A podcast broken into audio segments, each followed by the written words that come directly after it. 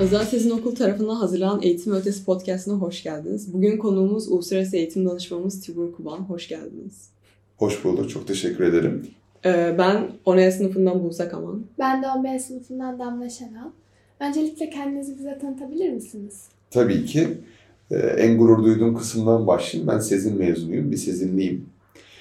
Ee, yaklaşık e, 22 yıldır da uluslararası eğitim danışmanlığı yapıyorum. Öncesinde de ki bu da bence benim mesleğimle alakalı önemli bir kısım. Kendim de masanın öbür tarafında bir öğrenci olarak bulunmuş biriyim. Sezinden sonra ortaokul, lise ve üniversite bütün eğitimlerimi yurt dışında aldım. Bunun e, doğal zorluklarını, keyifli taraflarını, her şeyini yaşadığım için de bence mesleğime de çok etkisi olan bir konu. E, yaklaşık 9 yıldır da e, okulumuzda aynı zamanda e, siz değerli öğrencilerime, e, kardeşlerime bu desteği veriyorum. Yurt dışı eğitim desteklerini. Dolayısıyla e, açıkçası bence güzel e, bir özet böyle olabilir diyeyim. Ee, bize kısaca uluslararası eğitim süreci hakkında bilgi verir misiniz? Tabii ki. Uluslararası eğitim bizim okulumuzun bakış açısını da ekleyerek söyleyeyim. E, biz okulumuzda hiçbir öğrencimizi eğitimlerini yurt dışında devam ettirmeleri yönünde yönlendirmeye çalışmıyoruz. Uluslararası eğitimi e, bir nevi burada bir tanıtıp herhangi bir yönlendirme yapmaya çalışmıyoruz. Burada bizim bakış açımız her bir sezinli öğrencinin sezin sonrası gerek Türkiye'de gerek yurt dışında dünyanın çok farklı yerlerinde hedeflerine, gelecekteki hayallerine en uygun eğitimlerini devam ettirebilecekleri imkanları sağlamak. İlk etapta dünyadaki bütün alternatifler hakkında bilgilendirmeler yapmaya çalışıyoruz ki herhangi bir karar verme aşamasında bilinçli bir karar verilebilsin. Karar verildiği aşamadan sonra da o süreçte gerekli olan tüm destekleri öğrencilerimize sunup en son aşama olan artık fiilen başvuru yapma aşamasında da beraberce o süreci her şeyi doğru zamanında yaparak en başarılı şekilde, en avantaj şekilde yurt dışında eğitimlerine gitmelerini sağlamak. Ee, burada tabii ki çok önemli bir konu bence. Yurt dışına gitmek için gidilmemeli. Yurt dışına gerçekten alternatif imkanlar yani ülkemizdeki imkanlara oranla çok daha iyi bir eğitim imkanı, gelecek imkanına ulaşılacaksa gidilmeli. Yani buradan çünkü gidilirken açıkçası e, çok büyük fedakarlıklar yapılması gerekiyor. Bunlar sadece ilk akla gelen maddi fedakarlıklar değil, aynı zamanda ailenizden uzak kalıyorsunuz. Yıllardır beraber olduğunuz, sevdiğiniz arkadaşlarınızdan uzak kalıyorsunuz. Evinizdeki doğduğunuz belki de büyüdüğünüz yatak odanızdan bile, bile uzak kalıyorsunuz ki bu gerçekten bence e, çok ciddi bir e, fedakarlık kısmı. Dolayısıyla bütün bu fedakarlıklara e, değecek, fazlasıyla size ülkemizdeki imkanlardan çok daha iyi gelecek imkanları sunacak bir eğitim olanağı varsa gidilmeli. Bizim de burada yapmaya çalıştığımız bu. Bu imkanları bulmak, sizlerle beraber bunları değerlendirmek ve gerçekten sizin ve aileniz için en iyi karar da buysa o yolda da en iyi şekilde ilerlemenizi sağlamak diyeyim. Peki biliyoruz ki son zamanlarda IB çok popüler. Ee, sizce gerçekten gerekli mi? Şöyle ben e, Türkiye'de o zaman var mıydı onu bile emin değilim ama ben çok eski yıllarda yani lisede okurken e, 90'lı yılların sonlarında yurt dışında IB yapmış bir öğrenciyim öncelikle. E, benim için de aslında ilginç bir süreç oldu o. Ben çünkü Avrupa'da, Avusturya'da okurken liseyi hep İngiltere'ye gitmeyi planladığım için bunun da en doğru ve en garantili yol olduğunu düşündüğümden dolayı IB programını seçmiştim. Okulum, okuduğum okulda e, birden fazla program seçeneği vardı. E, IB programını seçmiştim. İngiltere'de başvurularımı yaptım, kabullerimi aldım ama ondan sonra bambaşka sebeplerden dolayı İngiltere'deki hakkımı dondurup Amerika'ya gitme durumu gelişti.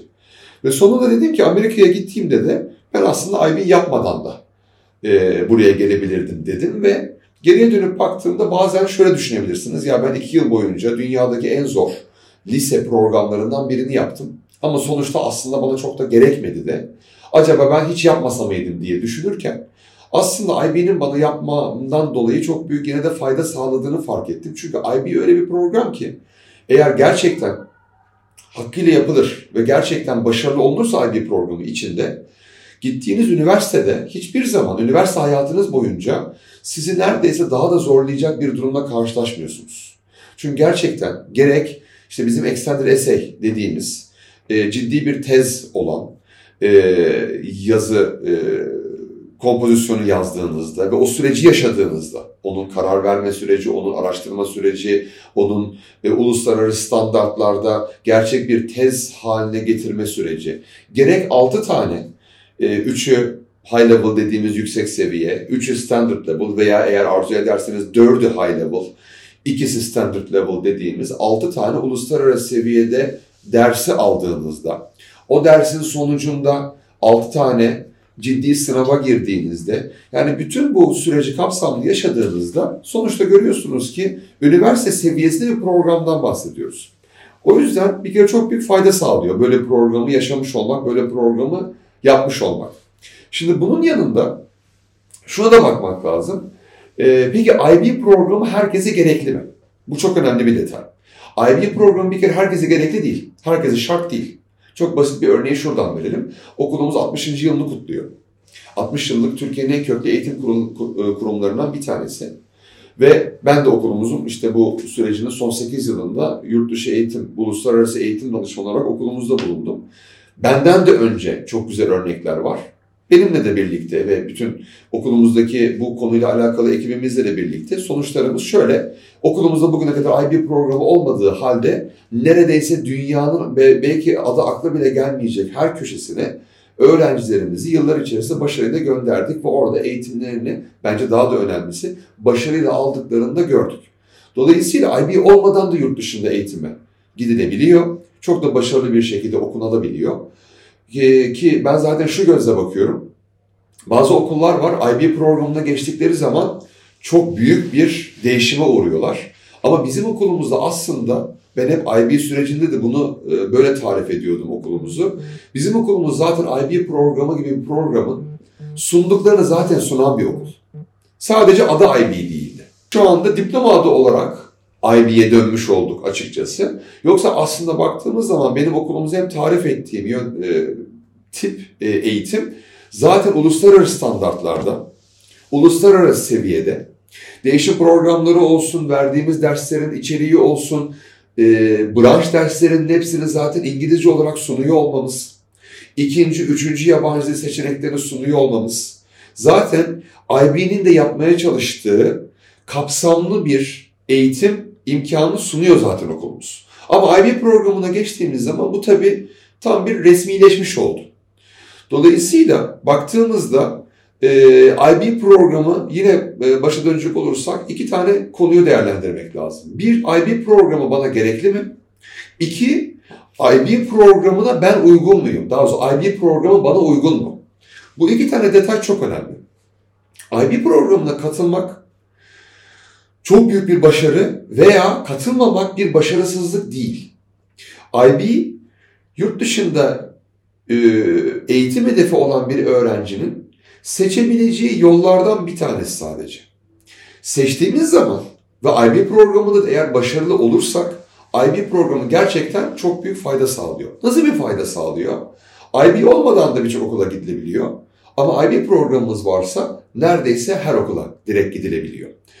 IB programı olmadığı zaman okullar bizden bazen ekstra sınavlara girmemizi, bizim okuldaki Türk Milli Eğitim Bakanlığı diplomamızı uluslararası bazı ek sınavlara girerek onların seviyesinde olduğumuzu göstermemizi isteyebiliyorlar. Ülkemizde kabul etmemiz gerekir ki maalesef çok standart ve uluslararası seviyede bir lise eğitimi ülke genelinde yok. E, dolayısıyla bizim gibi aslında bunu uluslararası standartlarda yapan okullar da biraz e, işte tarih doğru olacaksa kurunun yanında yaş da yanma olayına düşüyoruz. Dolayısıyla biz aslında çok kaliteli IB programı olmadan bile uluslararası standartta bir eğitim verdiğimiz halde diplomamızın adı Milli Eğitim Bakanlığı Türk Lise Diploması olduğu için bazen maalesef ülkemizin genel standartından dolayı klasman dışı görülebiliyor. Dolayısıyla bizim için yeterli değil. Ek olarak senden şunu şunu istiyoruz diye bazı uluslararası sınav isteklerinde bulunabiliyor üniversiteler. Bunun önüne geçmenin en pratik yolu da IB diploması yapmak. IB diplomasını yaptığınız zaman ve benim bakın bu 6 tane dersten oluşan IB diplomam var. Extender essay'im de bunun üzerineydi. Buyurun bu benim CAS e, e, seviyem. Bu benim Theory of Knowledge dediğimiz TOK e, performansım dediğiniz zaman dünyanın her yerinde otomatik olarak e, kabul gören bir standarda ulaşmış oluyoruz. Açıkçası bu bakımdan önemli. E, IB yapmak dediğim gibi bazı gereklilikleri beraberinde getiren bir konu. IB dünyanın en zeki insanını aramıyor öğrenci olarak. IB e, ama dünyanın en belki de organize öğrencilerini arıyor. Organize derken neden bahsediyorum? Günlük hayatını, haftalık hayatını, e, aylık veya sömestrlik plan programını, eğitimini, akademik sorumluluklarını, e, sosyal sorumluluklarını, aynı zamanda sosyal hayatını, aynı zamanda bir sportif etkinlikte uğraşıyorsa onları, bunların hepsini günlük anlamda iyi organize edebilen, iyi programlayabilen, sorumluluklarını, akademik sorumluluklarını, hangi tarihe kadar X dersle alakalı ne yapması gerektiğiyle alakalı sorumluluklarını iyi programlayabilen ve bu ödevlerini gününde bile değil, gününden önce yapma alışkanlığına kavuşmuş, bu beceriye ulaşmış öğrenciler IB'de başarılı olan öğrenciler oluyor. Aslına baktığınız zaman bu tarz öğrenciler de zaten üniversitede de başarılı olan öğrenciler oluyorlar ve hatta profesyonel hayata atıldıkları zaman da başarılı birer profesyonel insana dönüşüyorlar. O yüzden IB'nin de yönlendirmeye, kazandırmaya çalıştırdığı en önemli özelliklerden, becerilerden bir tanesi bu disiplin ve bu organize olma becerisi. Tabii ki akademik başarı ve beceri de önemli. E, dolayısıyla o özelliğe sahip olmak, 9. ve 10. sınıflarda ben bu özelliklere sahip miyim diye kendimizi zorlayıp bu e, seviyeye ulaşmak gerçekten önemli. Ee, sizin de belirttiğiniz gibi siz de IB eğitimi yapmış bir insansınız. IB eğitimiyle ilgili deneyimlerinizi bizimle paylaşır mısınız? Evet, seve seve. Yani az önce dediğim gibi ufak bir giriş yapmaya çalıştım oradan. IB gerçekten e, öğrenciye belli alışkanlıkları kazandıran, e, belli bir disiplin kazandıran e, bir program. E, girdiğiniz, seçtiğiniz dersler ki o derslerin seçimi gerçekten çok önemli. Yani ben öğrenci arkadaşlarıma en başta bu konuyu söylemek isterim. Branş seçim konusu sırf IB ile alakalı değil. Branş seçim konusu gerçekten yurt dışı eğitimle veya herhangi bir eğitim geleceğinizle alakalı en önemli adımlardan bir tanesi. Ülkemizin genelinde maalesef çok bence üzerinde yeterince durulmayan bir konu bu. İşte yeri geldiği zaman bazı 12. sınıfa kadar netleştirilmeyip e, hadi kızım, hadi oğlum e, otur branşını seç, bize onu söyle ona göre işte başvurularımızı yapalım ma dönüşen ve maalesef çok da sağlıklı ilerleyemeyen bir konu olabiliyor bazen bu. Branş seçim konusu sizin, öğretmenlerinizin, ailelerinizin, e, bizlerin, rehberlik e, abi ablalarınızın, e, bizim gibi yurt dışı eğitim, uluslararası eğitimle ilgili size destek vermeye çalışan e, yetkililerin el birliğiyle sizlerin de e, içinde aktif olarak bulunacağı bir çalışmayla neredeyse bir ödev gibi, bir proje gibi bakılması gereken ve sizin neyi sevdiğinizi, neyi sevmediğinizi, sizin neyi uygun olduğunu, olduğunuzu, neyin size uygun olmadığını iyi bir şekilde tartıya oturtacağınız, kafanızda oturtacağınız ve de belli araştırmaları yaptıktan sonra da adım adım farklı seviyelerde deneyimleri elde etmeye çalışacağınız. Neden bahsediyorum? 9. 10. sınıfta ilgi alanlarınıza göre belli alternatifleri gözden geçireceğiniz. Alternatifleri gözden geçirmek derken neden bahsediyorum? Örnek veriyorum bir restorana yemek yemeye gideceksiniz. Aklınızda o restoranda ne yemek yiyeceğiniz olabilir giderken. Diyebilirsiniz ki ben e, gideceğim bugün kıymalı makarna yiyeceğim, spagetti yiyeceğim. Ama yine de restorana gittiğiniz zaman benim tavsiyem o restoranın menüsünü A'dan Z'ye sonuna kadar baştan aşağı incelemeniz. Aklınızda olanın dışında acaba o an canınızın çekebileceği veya size daha e, uygun gelebilecek, daha keyifli gelebilecek bir yemek olup olmadığına bakmanız. Baktınız orada bir tane alternatif yemek gördünüz veya iki tane yemek gördünüz. Bir sonraki adım ne olabilir? Bu tabii her zaman mümkün değil ama bunları ufak ufak tatmak olabilir. Tadına bakmadan bir yemek seçmek gerçekten çok zor ki branş seçimiyle alakalı bazen tadına bakmadığınız bir yemeği hayatınız boyunca yemek yemek kararını vermeniz isteniyor sizden. Ve bu sadece üniversitede 3 yıl 4 yıl okuyacağınız bölümü seçmekten bahsetmiyoruz. hayatınızın belki de 50-60 yıllık bütün hayatınız boyunca süren bir süreçte hayatınızın en önemli parçası olacak mesleğinizi seçmekten bahsediyoruz. Dolayısıyla e, o yemek menüsüne yani bütün seçeneklerin, bütün branş seçeneklerin ne olduğunu önce bir bakmak, gözden geçirmek lazım. Ondan sonra bütün alternatifler içerisinde size uygun olabilecek, birbirine çok aykırı bile olsa, örnek veriyorum mimarlık da olabilir size uygun, dişçilik de olabilir. Bunları bir kenara not edip ondan sonra bunların üzerinden de bu mesleği yapan kişilerle belki sohbet ederek o sohbetleri yaptıktan sonra ilginiz devam ediyorsa ve size uygun görünüyorsa o meslekler, belki bir sonraki adımlar nedir bunlar? Okulumuzun da destek verdiği, işte yaz okulları, e, üniversitelerde belli ders seçimleri veya staj programları, bir gözlem stajı da olabilir. İlla resmi bir staj olmak zorunda da değil. Böyle denemeler yapıp kendinizi test etmeniz çok önemli. Bunu test ettikten sonra da ortaya çıkan branşla alakalı en ciddi seviyeleri, okulumuzda kulüp seçimleri mesela. Bu seçimleri de yaptıktan sonra branşınızı iyi seçtiğinizde işte iş IB'de de veya IB olmayacaksa da Türk lise diploması sisteminde de hangi branş grubunu seçeceğinize karar vermeye geliyor. Şimdi IB'ye geri dönecek olursak IB'de bu seçimi yapmak çok önemli. Çünkü iki yıl boyunca bir daha değiştirmeden o ders grubunu okuyacaksınız. Oradan mezun olduktan sonra da bu sizin üniversitede de okuyacağınız branşa gidecek yol olacak. Dolayısıyla IB'de tecrübelerimden dayanarak söyleyeceğim en önemli konulardan bir tanesi ki yine yeniliyorum bu sadece IB ile alakalı değil. Bütün hem yurt dışıyla hem de Türkiye'de branş seçmeyle alakalı da aynı konu.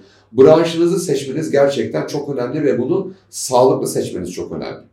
Yani ben bunu açıkçası sevgiye benzetiyorum. Karşılıklı olmadığı zaman çok değerli olmuyor. Bu da aynen onun gibi. Hem siz bir branşa uygun olacaksınız hem de o branş size uygun olacak. Diyelim ki siz bir branş çok seviyorsunuz ama özelliklerinizden dolayı o branş size uygun değil. O zaman bir işe yaramıyor. Veya bir branş diyelim ki size çok uygun özelliklerinizden dolayı ama yaparken keyif almıyorsunuz, dolayısıyla sevmiyorsunuz. Bunun da bir önemi yok. Hem size uygun hem de sizin yaparken keyif alacağınızı bulmak gerçekten çok önemli. O yüzden bu da bütün bu bahsettiğim kişilerin yani sizlerin, ailelerinizin, bizlerin devreye girerek beraber yürütmemiz gereken bir süreç. Konuyu uzatmayayım. Branşınızı seçtiniz, IB'deki ders grubunu seçtiniz. Bu gerçekten en önemli adımlardan bir tanesi. Sonra bu seçtiğiniz ders grubunda gerçekten IB'ye başladığınız ilk günden itibaren ki okulumuz zaten sizi bu konuda çok iyi bir şekilde hazırlıyor. İlk günden itibaren çok ciddi bir şekilde akademik sorumluluklarınıza e, konsantre olmanız, ilk haftalardan bile itibaren hiçbir şey kaçırmadan IB programında ilerliyor olmanız gerçekten çok önemli. Çünkü IB'nin dediğim gibi en özel en önemli özelliklerinden bir tanesi sizden sürekli farklı tarihlerde belli sorumlulukları yerine getirmenizi istiyor olması. Bu sorumlulukları kaçırmaya başladığınızda ondan sonra bir kar topu efekti gibi e, yakalanamayacak bir e, sarmala girebiliyor. O yüzden disiplinli bir şekilde harfiyen her şeyi zamanında yaparak ilerlemek çok önemli. Ondan sonra zaten e, ikinci yılın sonunda IB'de elde ettiğiniz başarıyla üniversite başvuru sürecinde en e, avantajlı bir şekilde çünkü IB programını başarılı bitirdiğiniz zaman gerçekten neredeyse dünyadaki her üniversitenin kapıları açılmış oluyor. E, ilerlemeniz çok mümkün oluyor. Peki biliyorsunuz ki IB eğitim dışında AP eğitim de alınabiliyor. Bunların arasındaki farklardan bize bahsedebilir misiniz? Tabii ki. Ee, şimdi IB programı tam bir diploma programı. Yani tekil ders almaktan ziyade tam bir diploma programı olarak aldığınız, okuduğunuz bir e, program. AP ise gerek ders olarak alınıp sonunda sınavına girilebilecek veya ders olarak hiç alınmayıp sadece yıl sonundaki her yıl Mayıs ayında yapılıyor AP sınavları. Tekil olarak derslerin sınavlarına girebileceğiniz bir e, program.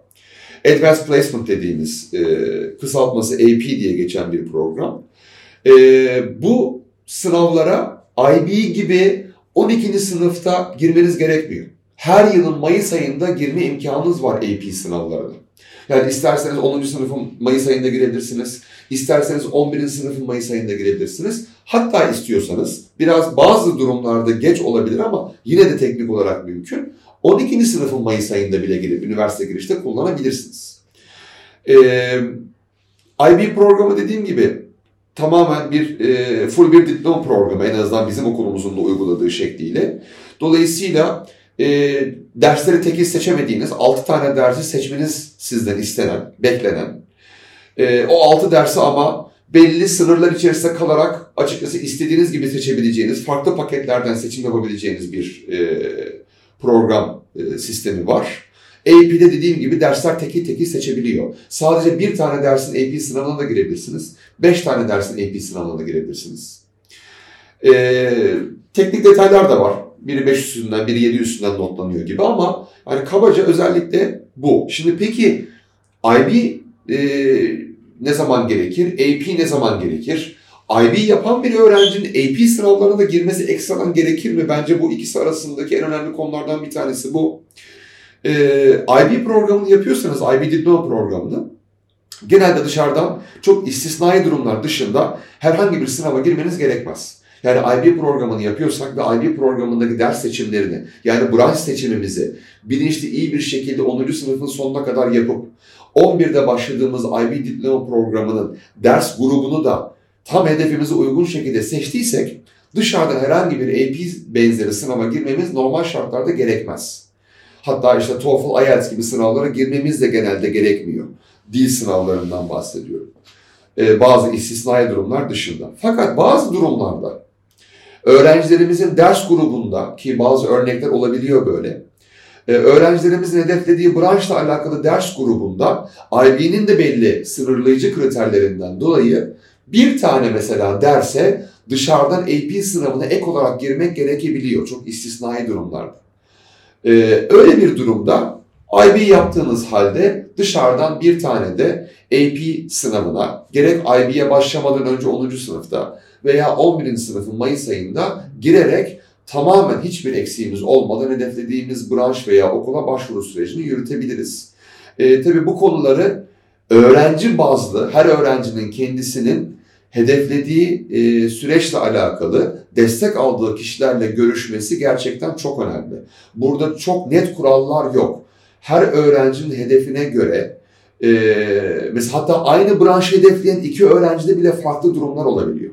Aynı branşı hedefliyor iki öğrenci ama öğrencilerden bir tanesi o branşı ek olarak mesela bir e, minor veya işte e, yan dal dediğimiz e, veya işte double major'da denilebilen çift ana dal gibi bir sürece girebiliyor mesela. Dolayısıyla ek bir konuda da destek gerekiyor. O ek konuyu işte dışarıdan bir sınavla desteklemesi istenebiliyor bazen üniversiteler tarafından.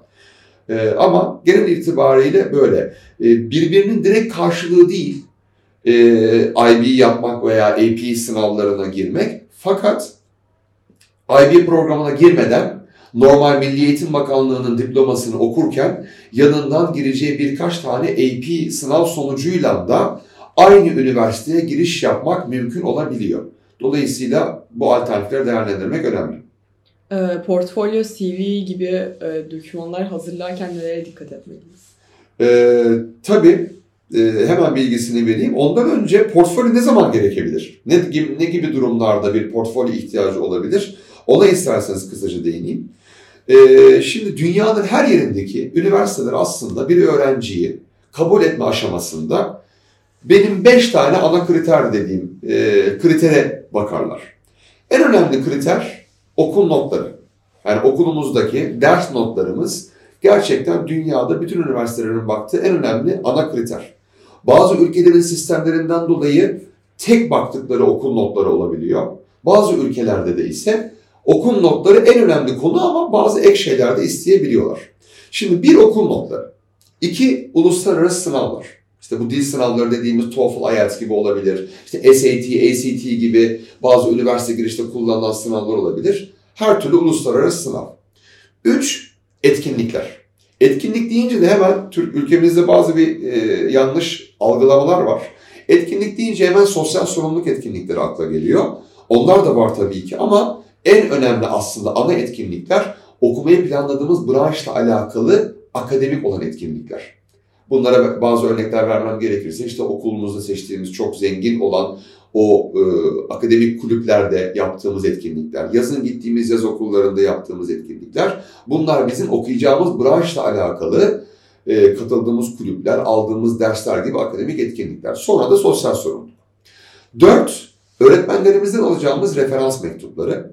Beş, motivasyon mektubu dediğimiz bizim neden o bölümü okumak istediğimizi, o bölümü okumaya karar verdiğimiz günden beri neler yaptığımızı, kendimiz nasıl geliştirdiğimizi, ilerideki ileride, gelecekte bu bölümle alakalı kendimizde nasıl bir profesyonel hayatı hedeflediğimizi ve dolayısıyla neden işte o X okula gitmek için bu motivasyon mektubunu yazıyor olduğumuzu belirttiğimiz mektup. Şimdi ne dedik?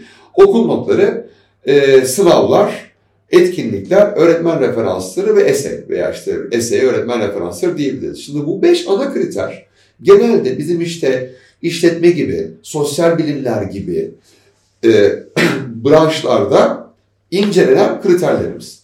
Şimdi portfolyo ne zaman devreye giriyor? Altıncı kriter olarak portfolyoda herhangi bir bizim sanatsal becerimizi, herhangi bir işte sahne sanatları olabilir, e, mimarlık olabilir, sanat olmasına rağmen mimarlık olabilir. Yani bizim çizim becerimizi, bizim ne bileyim bir film direktörlüğü gibi veya bir e, film e, veya benzeri bir sanatsal yine görsel, ikinci bir örnek bulamadım, görsel herhangi bir e, portfolyoyla ancak fiziken göstermemiz gerekebilecek becerimizi yansıtmamız gereken bir durumda portfolyo devreye giriyor.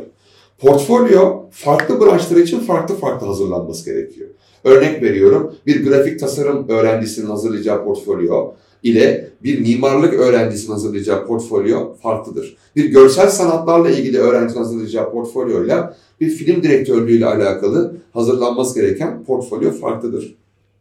Portfolyo hazırlarken bu kriterler gerçekten çok önemlidir. Hatta ben öğrenci kardeşlerime şu detayı söylemek istiyorum. Portfolyo da zaman alan bir süreçtir. Hatta bazen bu farklı portfolyolarla ilgili destek olan bazı kurumlar vardır. Çizim e, atölyeleri, sanatsal atölyeler gibi. Oralardan destek alırken de hangi yönde portfolyo hazırlama hedefinde olduğunuzu o kurumla da iyi paylaşmanız veya kendi kendinize bu süreçte yürüyecekseniz de bunları iyi net belirlemeniz çok önemlidir. Bu mimarlıkla alakalı mı olacak, grafik tasarımla mı alakalı olacak? Bir sonraki aşamada da portfolyonun ne gibi kriterlerle hazırlanmasının net istendiğini görmeniz lazım. Yani net kriterler vardır okulların sunduğu. Biz senden işte 15 tane çalışmanı görmek istiyoruz. Atıyorum örnek veriyorum bunun 3 tanesi e, işte bilgisayar ortamında hazırlanmış dijital ortamda istiyoruz. Bunların atıyorum işte 4 tanesini kara kalem çizim olmasını istiyoruz. Bunların birkaç tanesini işte 3D, 3 boyutlu olmasını istiyoruz gibi gibi gibi. Şimdi bu kriterleri bilmenizin tek yolu da açıkçası okul araştırmanızı erkenden yapmanız. Yani belki daha başvuru yapmanızı iki yıl bile olmanız, olmasına rağmen benim tavsiyem genelde 10. sınıf seviyesinden bu mini okul araştırmasını ki bu yüzde yüz tamamlanmasına gerek yok. Buna eklemeler, çıkartmaları zaman içerisinde olabilir. Ancak genel hatlarıyla okumayı planladığınız e, branşla alakalı okul araştırmasını erken yapmak ve o okulların net istediği kriterleri erkenden ortaya çıkartmak çok önemli. Buna dikkat ettiğiniz zaman mükemmel bir portfolyo hazırlarsınız. CV ise e, okulların sizin transkriptinize yani okuldaki not dökümünüze bakarak göremeyecekleri, sizin belki de hazırlayacağınız motivasyon mektubundaki bu çok uzun bir mektup değildir, iki sayfalık bir mektuptur. Orada e, değinemeyeceğiniz detayları görmek isteyecekleri bir dökümdür. Onun da detaylarını yıllar içerisinde iyi bir şekilde hazırlamanız zaten mümkün oluyor. Üniversite kabulünde sosyal sorumluluk, ders dışı öğrenmeler çok önemli. Bu konuda neler dikkat etmeliyiz ya da neler yapmamızı önerirsiniz? Bunlar bu kadar kompleks bir şey mi peki? Ee, az önce değindiğim gibi, biraz hızlı gitmişim ben. Az önce değindiğim gibi e, etkinlik konusu gerçekten e, iki sebepten dolayı bence çok önemli. Bir, size gerçekten çok ciddi hayat deneyimi katıyor. Sizi sadece sınıf içerisinde aldığınız e, standart akademik eğitiminizin ötesine geçip e, çok daha zengin bir insan, her yönü olan bir insan, e, olmanızı sağlayan bir konu bence bütün etkinlikler. Sosyal sorumluluk da bunun en önemli taraflarından bir tanesi. Sizin yaşadığınız topluma gönüllü olarak bir katkı sağlamak istediğinizi ve bunu gerçekten ne kadar iyi bir şekilde, kapsamlı bir şekilde hayata geçirdiğinizi e, herkesin görmesini sağlayan bir konu. Ama dediğim gibi en önemlisi gerçekten size kattıkları bence çok önemli. Gelecekte de sizin çünkü gittiğiniz yeni toplumlarda o toplumlara da katkı sağlayacak birer birey olmanızı sağlayacak bir aşama bu. İkinci önemli husus da tabii ki okullara başvururken de ben bunları bunları yapmıştım diye okullara bunları göstermek. Şimdi bu bazı ülkelerde çok önemsenen bir konu. Bazı ülkelerde biraz daha az önemsenen bir konu. Okul başvuru aşamasından bahsediyorum. Ee, başta Amerika olmak üzere gerçekten önemsendiği, e, çok ciddi seviyede önemsendiği ülkeler var. Ancak yine de akademik kriterleriniz de vasıtasıyla giremeyeceğiniz bir okula girmenizi sağlayacak da seviyede önemsenmiyor tabii ki. Yani benim okul notlarım çok iyi değil, sınavlarım çok iyi değil ama ben inanılmaz sosyal sorumluluk etkinliklerine katılmış biriyim dediğiniz zaman da o okula kabul olmanızı diğer eksiklerinizin yerine geçecek şekilde katkı sağlayacak bir konu değil. O yüzden buna da dikkat edip e, akademik çalışmalarınız sırasında gireceğiniz sınavlara hazırlanırken onların dışında kalan zamana biraz daha ayarlayıp onun zamanını belli bir seviyeye tutmak gerçekten çok önemli. E, kompleks derken ne gibi etkinlikler yapmamız sağlıklı olur dediğinizde eğer akademik etkinlikler değil, sırf sosyal sorumluluk etkinlikleri bazında e, söylüyorsak, e, soruyorsanız açıkçası olabildiğince sizin de işin içinde bulunduğunuz, liderlik yaptığınız, yaratıcılık özelliğinizi kullandığınız etkinlikleri düşünmek çok önemli. Örnek veriyorum. Hazırda bulunan bir etkinliğe gidip katılıp destek vermek de tabii ki çok önemli ama sizin kendinizin yarattığı, tasarladığı, organize ettiği, hiç olmayan yeni bir şeyi yaratıp, yeni bir destek imkanını yaratıp, bir projeyi yaratıp, hatta o projeye bir de liderlik vasfınızı ortaya koyarak katılımcılar bulduğunuz zaman o projenin e, yaptığı etki standart bir yere gönüllü olarak bireysel gidip katılmanız oranla çok daha açıkçası değerli oluyor.